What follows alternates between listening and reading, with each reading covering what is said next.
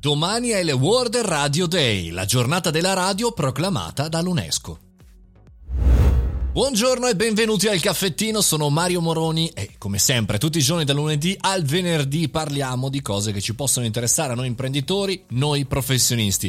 Oggi però è una giornata particolare perché domani, per l'appunto, non andiamo in onda, ma di cui voglio parlare della radio, insomma della giornata mondiale della radio proclamata dall'UNESCO per il 13 febbraio ogni anno. Perché? Perché chiaramente eh, è un po' la mia casa e diciamo da un certo punto di vista la radio in questo periodo è molto vista eh, in confronto a tante cose, in confronto ai social, in confronto a un particolare social, in questo periodo a Clubhouse, in, eh, diciamo anche in particolare eh, con i podcast con questo strumento, ma non ha nulla a che fare, o meglio, ha a che fare con ognuno di questi, ma non è nulla di tutto questo. Perché? Perché se ci pensate bene, la radio ha quella possibilità sì della diretta, ma anche della pubblicità, della musica, degli ospiti in studio, degli ospiti lontani, però di una ritmica molto molto particolare che non ha nulla a che vedere per esempio con il podcast che è registrato. Insomma, ora sto registrando questa puntata,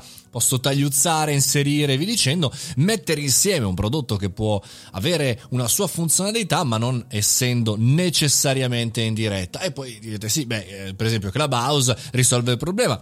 Ni, perché chiaramente anche in questo caso la figata, la bellezza di questo nuovo social è il fatto che possono parlare con un moderatore, ma in realtà il focus è le persone che arrivano in una room e parlano di una eh, singola tematica. Quindi il punto è il fatto che parino soprattutto più persone. Il punto fondamentale è che non ci sia un solo speaker. Insomma, come vedete, tante differenze. La radio nel corso della storia ha vissuto tantissime crisi. Una di quelle più importanti è quando il cinema ha adottato il sonoro. Eh, prima chiaramente non c'era e quindi i radiogiornali, quelli che raccontavano la vita di tutti i giorni nel mondo, ecco, in quella maniera eh, venivano, eh, diciamo così, tagliati fuori perché uno andava al cinema a vedere appunto il cinegiornale oppure eh, il, diciamo il grande cambiamento del mondo di internet tutti nei primissimi anni 2000 a la radio è morta la radio FM la radio è finita perché tutti ascolteremo via internet le radio di tutti no mi ricordo una volta in realtà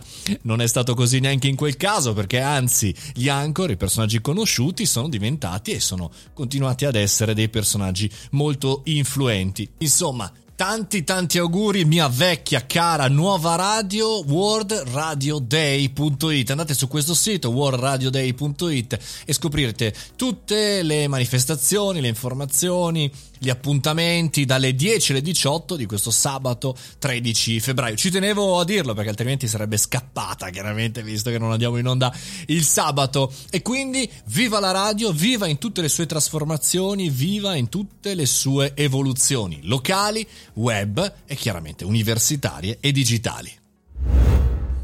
Finisce qui il caffettino di oggi, noi ci risentiamo settimana prossima, sempre da lunedì al venerdì, ogni giorno alle 7.30. Se volete venirmi a trovare sul canale Telegram Mario Moroni Canale oppure mariomoroni.it, il sito web. Fate i bravi, buon weekend e viva la radio.